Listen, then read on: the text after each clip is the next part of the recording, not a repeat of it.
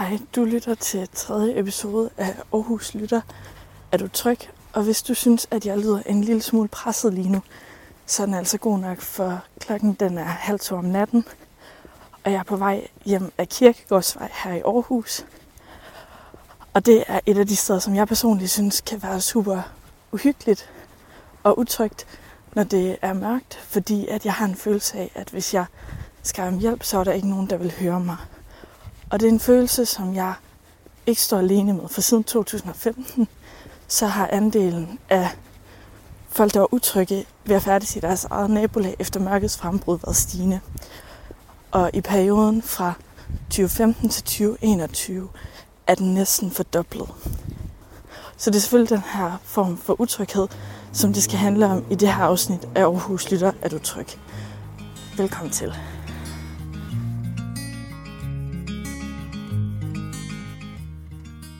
Kvinders frygt for seksuelle overgreb er vokset fra 13 til 19 procent siden 2019. Og helt generelt er kvinder mere utrygge end mænd, når det handler om at færdes ude efter mørkets frembrud. Det viser Trygfondens seneste tryghedsmåling fra 2021. Derfor kommer den her episode af Aarhus Lytter er du tryg til at fokusere på kvinders utryghed i nattelivet. I den her episode skal jeg både snakke med Julie Rockher Birk, som er museumsdirektør ved Køn, og med Mathilde Hjort Bressum, som sidder i Aarhus Byråd. I sidste episode kunne du høre mig snakke med Jakob Bønsgaard, borgmester i Aarhus Kommune, om hvorfor den stigende utryghed blandt unge er et problem. Jeg spurgte ham også om, hvordan vi i Aarhus Kommune kan begynde arbejdet med at højne trygheden blandt unge. Ja, nu har vi øh, i første omgang jo øh, nogle ret gode undersøgelser. Bl- blandt andet laver Trygfonden øh, jævnligt undersøgelser, og Rigspolitiet laver faktisk også nogle undersøgelser om tryghed.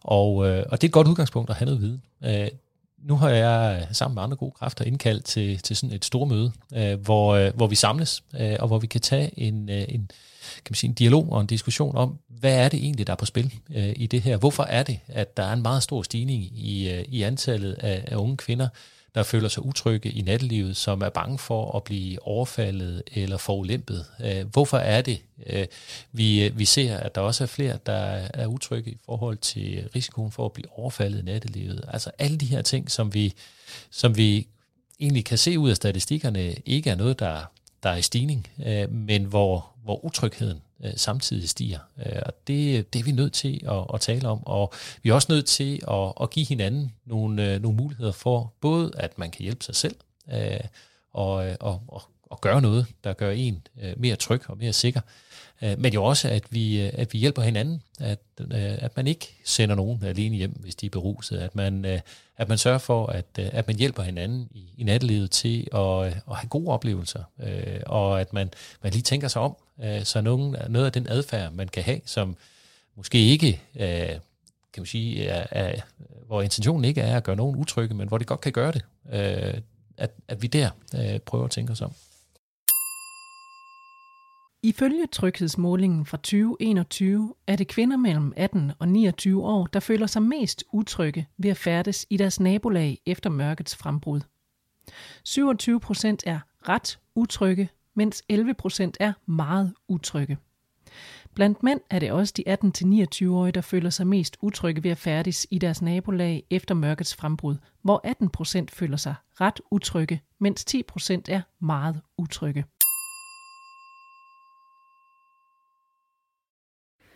Jeg har været på besøg på Museum Køn hos Julie Rockher Birk, som er museumsdirektør.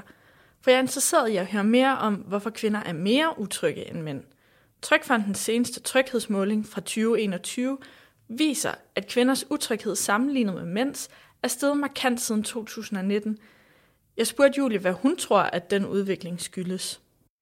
Jamen det er jo en lidt paradoxalt, fordi øh, det skyldes, tror jeg, på den ene side, at der er kommet mere opmærksomhed øh, omkring problemet, og det er jo en god ting. Øh, det her med, at vi taler omkring øh, altså øh, kønnet, kønnet vold øh, og, og forskellige magtforhold mellem kønnene, utryghed selvfølgelig på grund af de her ting. Øh, men det kan så igen nok øh, være med til at øh, synliggøre og dermed også sætte fokus på det, og det kan jo så netop øge utrygheden. Hvordan har vold og overfald så historisk udviklet sig? Har volden måske fået et andet udtryk i nyere tid? Det er, det er svært, det er svært at, at sige. Øh, jeg tænker, at, at man kan sige, at i nyere tid har, har kvinder jo i højere og højere grad øh, kommet ud øh, i, i offentligheden og, og, og gjort, øh, gjort de samme ting, øh, som mænd øh, gør og har gjort. Øh, altså i forhold til tidligere, hvor, hvor kvinder primært var øh, i hjemmene, og mændene var ude og, og have erhverv, og, og det var mænd, der, der var ude og også mor sig. Så der, har kvinder sådan selvfølgelig øh, ja, er blevet sidestillet med mændene der. Det, det har jo på den ene side skabt en stor ligeværdighed, men så er der nogle andre ting, som man så kan se, og det er netop, øh, at der er jo øh, sager med, med voldtægt. Øh, der er øh, en utryghed som kvinde i forhold til at være, ja, altså det fysisk svære køn. Øhm, så vi ser jo netop det her, fordi vi har en høj grad af ligestilling. Ja, og nu kommer du lidt ind på det, men hvordan kommer vold mod kvinder og mod mænd til udtryk, og hvad er lighederne og forskellighederne?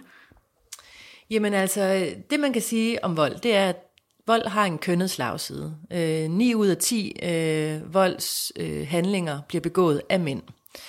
Så, så det, det er en kønnet problematik, som vi skal tage alvorligt, altså i forhold til, hvem er det, der er krænkeren. Når mænd begår vold mod mænd, øh, så skyldes det nogle andre ting, end når mænd begår vold mod kvinder. Øh, altså man plejer at sige det her med, at kvinder de bliver, øh, øh, de bliver krænket eller voldtaget, øh, ja, eller decideret myrdet, fordi de er kvinder. Altså vi har jo egentlig en ret høj grad af kvindedrab herhjemme.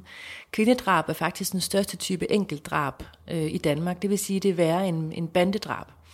Øhm, og, og det der er, hvad kan man sige, ja, er forskellen, det er, at, at, at kvinders øh, køn ligesom spiller ind. Ikke? Øhm, at der er en, en kønnet relation, som går forud øh, for volden. Hvilke faktorer påvirker så de mænd og kvinder, der føler sig utrygge i nattelivet, øhm, og hvordan påvirker de her faktorer så deres adfærd? Jamen det er klart, at både kvinder og mænd kan være utrygge øh, i nattelivet, men, men det, øh, det er helt klart, at, at kvinder tager nok de største forholdsregler. Øh, jeg tror ikke, jeg kender nogen kvinder, inklusive mig selv, som ikke øh, har gået øh, i byen en nat øh, og, og været bange og gået med nøglerne i hånden eller haft mobiltelefonen op til øret, som om at man talte med nogen. Eller simpelthen har undgået at gå alene. Det er jo det, jeg og flere andre kvinder gør. Ikke? Man, man ved godt, man ligesom skal gå med flere, man skal tage en taxa hjem, øh, fordi det er risikofyldt. Øh, og øh, de fleste, jeg kender, inklusive mig selv, har jo simpelthen haft nogle truende oplevelser, som gør, at der ligger en angst. Og så kan det godt være, at den angst ikke er hvad kan man sige, øh, fuldt ud begrundet statistisk. Det vil sige, at den angst måske ikke står helt på mål med, øh, hvordan virkeligheden scenarie er. Men faktum er jo bare, at de der trusler, de, øh, de er der, og at der er en, en reel risiko. Øh, og det synes jeg også, man skal tage alvorligt. Jeg synes, at, at det er vigtigt at, øh, at tage de her erfaringer alvorligt. Det er, det er jo simpelthen en frihedsbegrænsning, der vinder. Noget, der især har fyldt i mediebilledet her det sidste halvandet år cirka, det er den her hashtag text me when you get home bevægelse. Og den har jo fyldt rigtig meget, ja, både i medierne, men også i sådan debatten generelt. Hvorfor har den været så skældsættende, den bevægelse? Jamen, uh, text me when you get home, det kan man jo sammenligne lidt med MeToo-bevægelsen. Øh, altså, det var jo lige pludselig en øh, italesættelse, en synliggørelse af noget, som lå latent i rigtig mange af os. Den angst for at gå hjem, øh, som, ja, som jeg også selv har haft, den fik pludselig et sprog. Øh, pludselig blev jeg bevidst om den, hvor, hvor tidligere, lidt ligesom med MeToo, øh, der havde de fleste kvinder nok netop bare sådan accepteret, jamen sådan er det bare. Det må vi leve med, det er en del af vores kultur, øh, og, og også i mange tilfælde sikkert vende det indad og, og tænke på, okay, men det er jo også min egen skyld, hvis jeg går ud om natten, og øh, det er også min egen skyld, hvis jeg har gjort kjole på, og bla bla bla. Øh, sådan er det jo, og tænk på, hvordan hvad kan jeg gøre? Og nu er fokus så kommet lidt over på, jamen, hvorfor har vi overhovedet problemet, og skulle vi lige kigge på, hvorfor at den udøvende ikke bliver stillet til regnskab. Så det er jo lige pludselig både en, en sprogliggørelse, som selvfølgelig, hvad kan man sige, opdyrker problemet, måske også opdyrker angsten, men som altså også begynder heldigvis at flytte fokus fra offeret til krænkeren. Og det, øh, det kan man sige, det er en stor omvæltning, men det er en, øh, en rigtig god bevægelse, hvor, hvor jeg tror, der kommer en, øh, ja, der kan komme en kulturændring ud af netop sådan et lille bitte hashtag, fordi der netop er så mange, der, der pludselig begynder at tale om det på en ny måde. Ja, fordi nu nævner du den her kulturændring, som du tror, der kunne blive af det, og det er egentlig også noget af det, som jeg godt kunne tænke mig at høre lidt mere om. Er det her noget, som virkelig kommer til at rykke i forhold til, hvordan vi, vi anskuer det her? Jeg kan i hvert fald se, at der er en, øh, en dialog blandt mange mænd øh, i forhold til, hvad kan de gøre? Øh, hvad kan de gøre for at komme den her øh, frygt øh, til livs? Øh, fordi det siger sig selv, at det er jo ikke de allerfleste mænd, der begår vold og overgreb. Det er det jo ikke. Men, øh, men løsningen ligger hos majoriteten af mænd, og det er der mange mænd, der netop taler om. Altså der er nogen, de taler om, at, at de øh, hjælper deres veninder. Øh, nogle mænd taler om, at de går over på den anden side af gaden, sådan at hvis de går bag ved en kvinde i nattelivet, så skal hun ikke blive bange. Og det er jo også, man kan sige, altså, man kan sige, det er jo, øh, det er jo trist, det skal være sådan, men jeg tror egentlig, ideen om, at mændene begynder at tænke over, hmm, hvad kan de gøre? Hvordan kan de også øh, måske få nogle situationer nedtrappet? Altså det vil sige, hvis der er noget såkaldt catcalling eller noget, at de ligesom siger, ah venner, lad lige være. Ikke? Men det skal faktisk komme fra mændene selv, fordi det er dem, der på en eller anden måde øh, har den der upper hand. Ikke? Øh, så, så det synes jeg er meget interessant, altså, at mændene også ligesom begynder at protestere internt og sige, det vil fandme ikke være med til. Altså, vi vil ikke, vi vil ikke netop kategoriseres og være en del af, at, at, at vi som køn har den kæmpe repræsentation blandt voldsudøvere. Så det bliver interessant at se, hvad der sker de kommende år. Nu nævner du selv det her med at ja, gå med nøglerne i hånden, eller lade som om, at man snakker i telefon med nogen på vej hjem fra byen. Og det skal jeg også sige, det har jeg også gjort mange gange.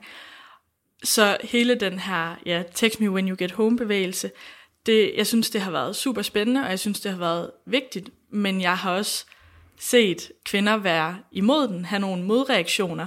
Øh, og det har blandt andet handlet om det her med, at jamen, det er jo ikke alle mænd, der øh, af voldtægtsforbrydere, eller ved kvinder det ondt i nattelivet. Den her modreaktion, tror du, den kan have nogen be- sådan betydning for bevægelsen?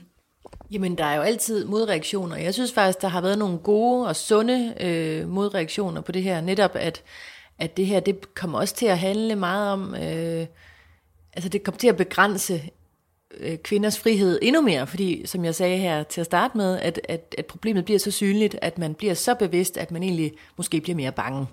Øhm, og der kan man sige, at der er nogen, der har været, været frem og sige, og, og for, altså, at nægte at være bange. Og det synes jeg jo også på en måde er et stærkt øh, udsagn, og jeg synes jo altid, det er godt, når der er friktion i sådan, sådan nogle debatter her, fordi det kvalificerer sådan set øh, de endelige resultater.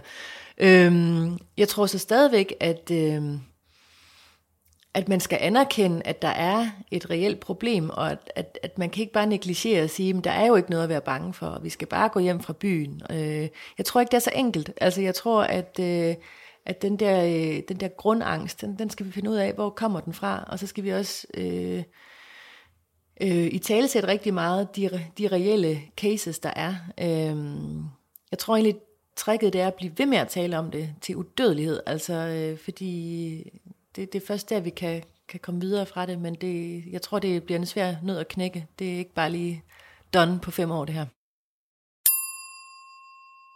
Hvor kvinder er mest udsatte for partnervold og vold på arbejdspladsen, er risikoen for at blive udsat for vold på offentlige steder ifølge statistikken størst, hvis du er en mand, og hvis du er under 25 år. Herefter daler risikoen med alderen.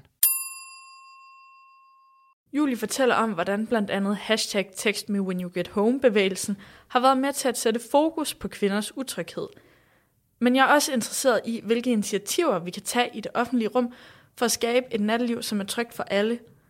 Derfor inviterede jeg Mathilde Hjort Bressum, som sidder i Aarhus Byråd i studiet, for at høre, hvordan Mathilde tænker, at vi kan skabe mere tryghed i nattelivet.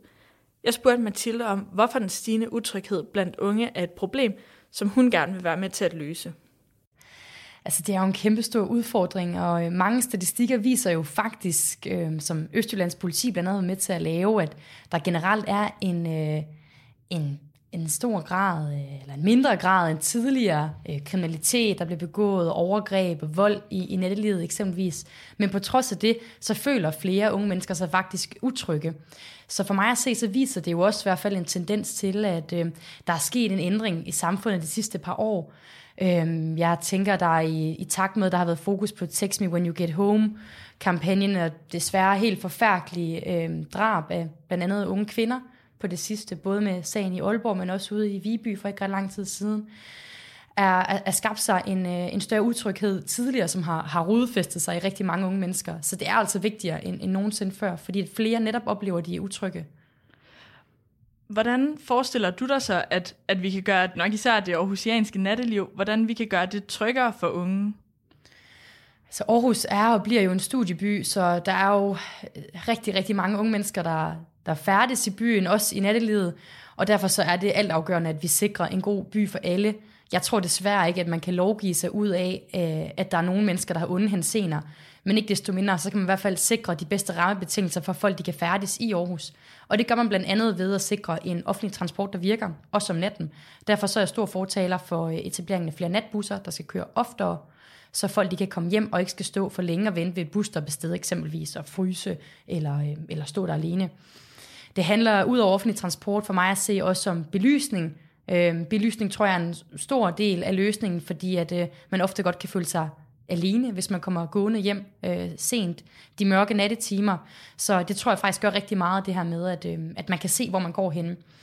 Og så øh, har jeg og Venstre jo foreslået noget øh, om tryghedsvagter, så skal, der skal fungere som en, en form for, for hjælpende hånd i livet, hvor at unge mennesker rent faktisk kan se, at der er andre i byen, der går og holder opsyn. Det skal ikke fungere som øh, nogle dørmænd eller politi, men i virkeligheden øh, som en, en form for netteravne, der skal sikre opsyn i byen. Øh, det tror jeg helt sikkert øh, vil gøre en stor forskel.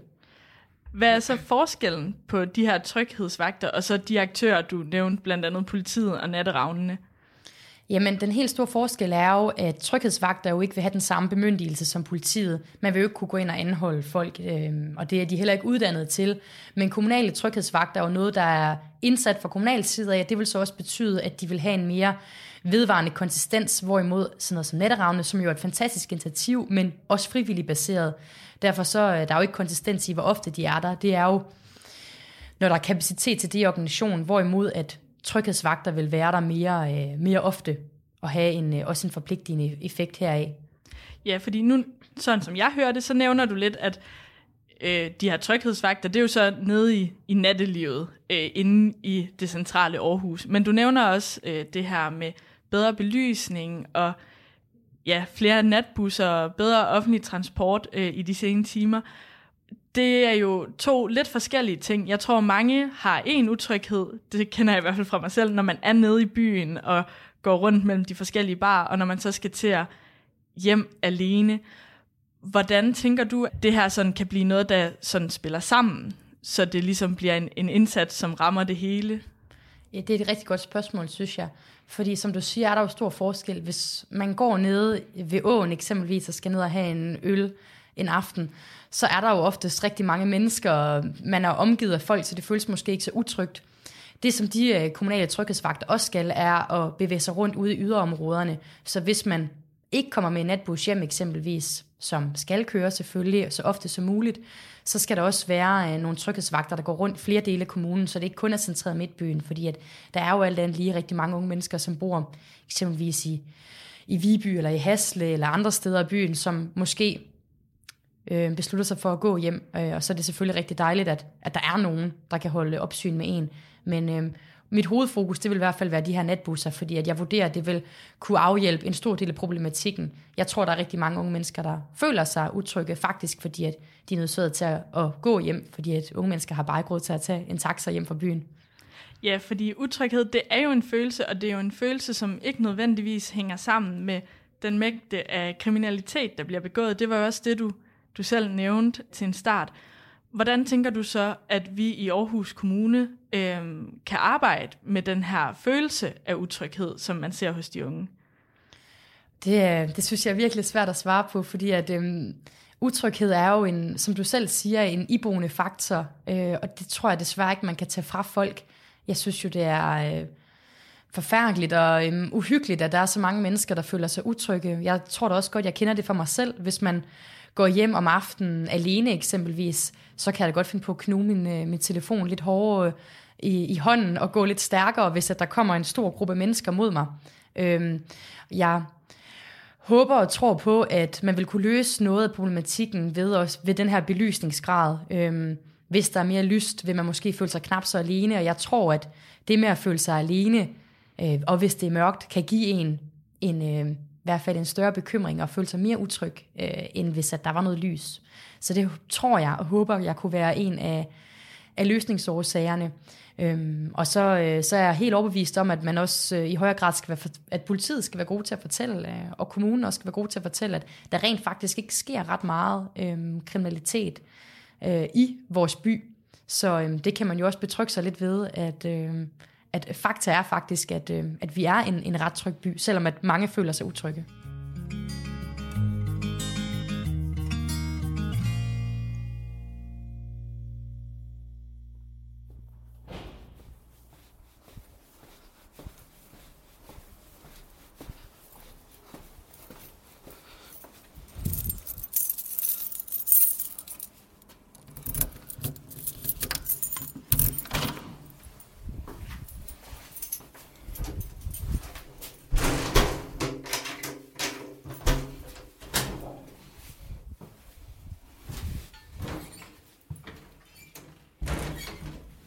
Så nu er jeg kommet hjem, hvor jeg føler mig tryg igen.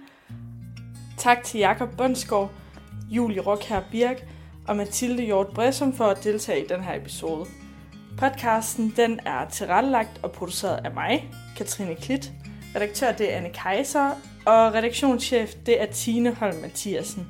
Hvis du har kommentarer eller gode idéer til produktionen, så kan du skrive til os på aarhuslytter.aarhus.dk eller du kan finde os på Instagram som Aarhus Lytter.